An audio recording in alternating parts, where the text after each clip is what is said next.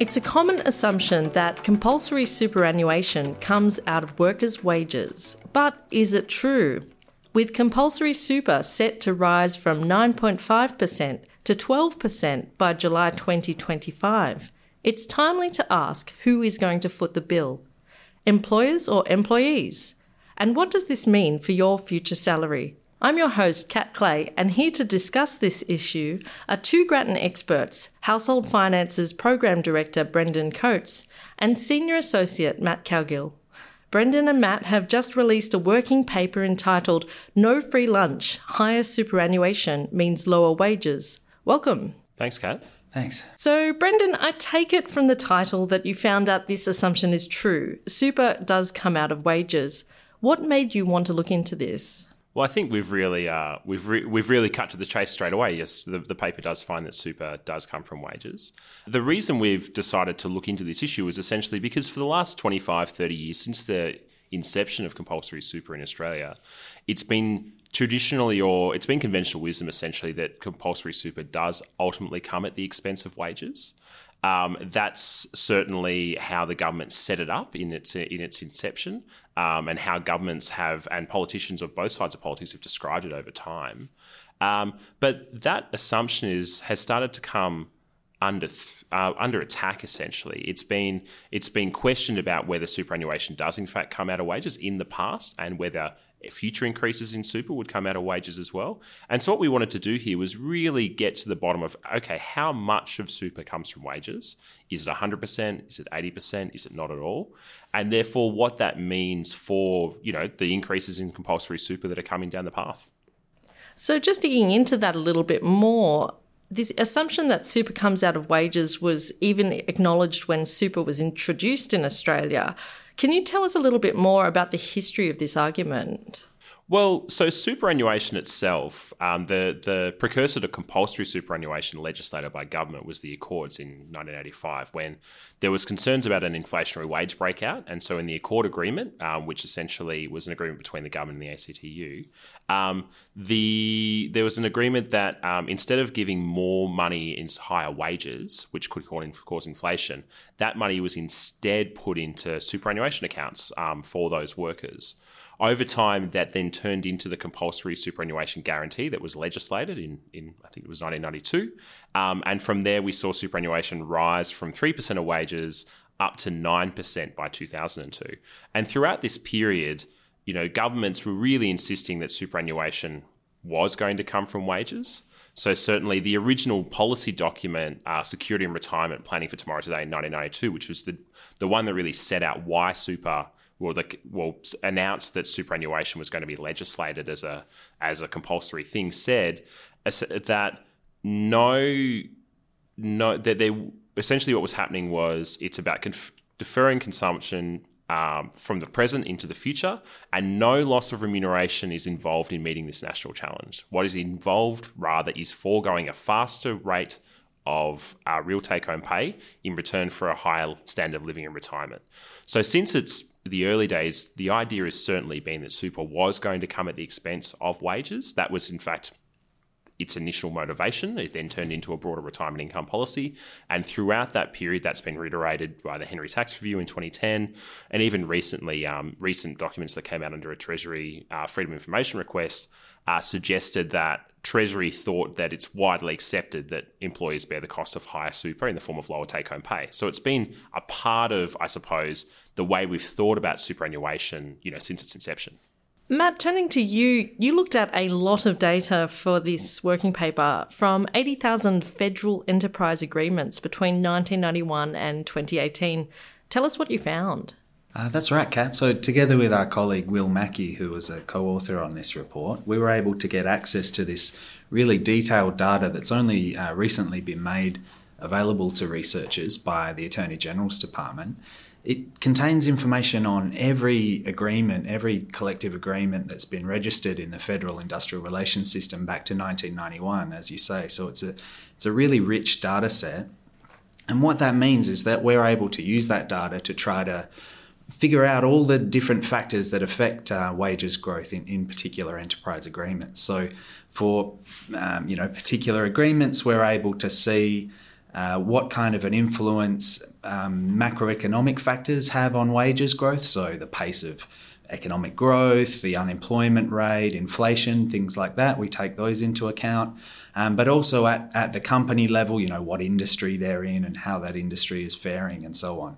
And what that means by using all this rich data and taking all this economic information into account, we're then able to compare agreements that spanned a period when super was going up and agreements that are otherwise similar that didn't include a, a super increase over their life. And what we find when we do that analysis um, is that wages growth in agreements um, that spanned an increase in compulsory super was a bit lower on average than wages growth in agreements that didn't span an increase in compulsory super. So our, our, our finding is that over the life of an enterprise agreement, a collective agreement, 80% of the cost of increased compulsory super comes out of wages growth. So when super goes up, wages grow more slowly than they otherwise would have. And I think it's worth pointing out as well that there are various ways in which the work doesn't actually capture some of the potential pass through to workers. So it's 80% over the course of the agreement, which tends to be two to three years. Um, but there are a couple other pathways through which employers will likely pass more of the costs of um, higher compulsory super onto workers that we don't pick up. So worker employers can respond to the imposition of higher compulsory super by either uh, reducing wages or reducing the pace, the growth of wages, which is what Matt's been talking about. They can do it via raising their prices, so they can pass forward some of the costs into high prices. Now that reduces, you know, the real value or the purchasing power of someone's take-home pay, and so we're not going to capture that channel, and nor are we going to capture potentially a la- the larger long-term impacts of super on wages. Because, for example, if someone uh, if if a super guarantee increase takes place near the end of an agreement and it's actually factored into the next one, or where the employee doesn't realise super is being raised and only factors into the next one, we're not going to capture that either. So the the impact we find is eighty percent. The the likely long term impact of super on wages is likely to be higher. More of it's going to probably be passed through in the long term than what we're finding. And that's consistent as well with the research that we've looked at into similar schemes overseas. Um, so a, a, range of countries have similar systems where you know the employer is required to make some payment on top of your wage. It might go to pensions or health insurance or something like that. And when uh, economists have studied these schemes overseas, they find that the the extent to which the cost is passed on to workers through lower wages is much bigger in the long term than, than in the short term, and it rises over time. So, which countries are we talking about? I mean, a range of countries have been studied from the United States to France to Chile. All have had, um, you know, different changes in policy that have enabled economists to study who really um, bears the cost of payments of this sort. So, Matt, you looked at data from um, these federal enterprise agreements, which accounts for about a third of employees. That's uh, right. What about the other two thirds? Yeah, so uh, you're quite right that the, this detailed data set that I talked about earlier does only apply to federally registered enterprise agreements, which is about a third of, of the workforce are currently covered by those. So there's a few other ways that people can have their pay set. They can be on a, a collective agreement in the state industrial relations system. They can be paid according to an award, or they can be on what's termed an individual arrangement. And when we look through each of these, we don't find any reason to suspect that the degree of pass through from higher super to lower wages is any smaller for these other types of pay setting than it is for the, the collective agreements that we have data about.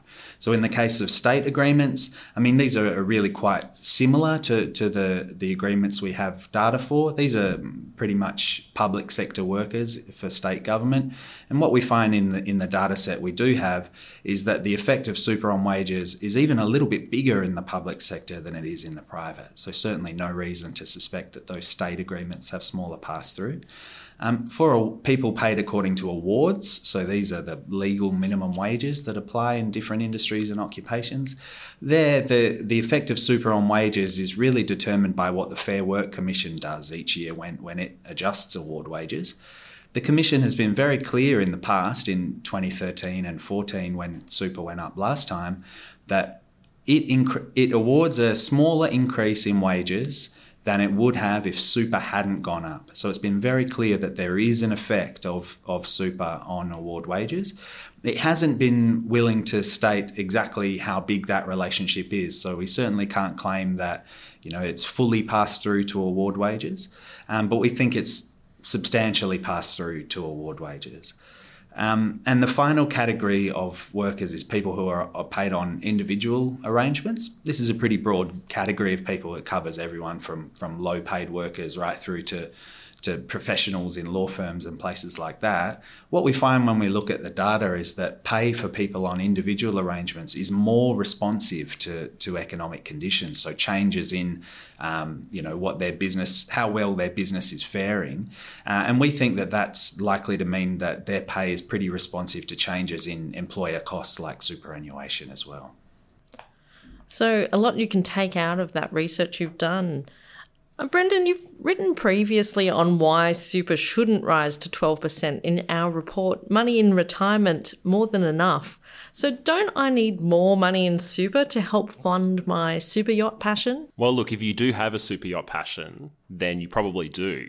Uh, but that would make you probably a bit of an outlier amongst most Australians and what they're looking forward to, what they're looking forward to having in retirement. You know what our previous work showed is essentially that compulsory super set at nine point five percent, together with the age pension and the other savings that people do accumulate over their lives, is doing its job. So most retirees today feel more financially comfortable than younger Australians that are still working, and they typically have enough money to sustain the same or a higher living standard in retirement than when they're working. Future retirees, so those of us that are working today, are looking like they're going to have a replacement rate that's of their pre-retirement earnings that's well above 70%, which is the standard OECD number. It's not we don't try to replace 100% of your pre-retirement earnings because you normally don't have a mortgage anymore. You, there's a few expenses you no longer have. You don't have kids. Um, and these things mean that 70% is the number we sort of aim for. And our numbers suggest the average worker is going to have a replacement rate of closer to 90%. So compulsory super is a good thing, but you can have too much of it. And so the real question is, at what point do you stop increasing compulsory super? At what point do you stop forcing people to save more for the future, reducing their current consumption in order to have a higher living standard in the future? And we think the number of 9.5% is pretty much about right. Like we're kind of there now, which incidentally, um, to go back into the history, was that's exactly what the last independent review to consider this question found. The Henry Tax Review uh, which was commissioned by a Labor government and published in late 2009, recommended not increasing compulsory super above its then rate of 9%.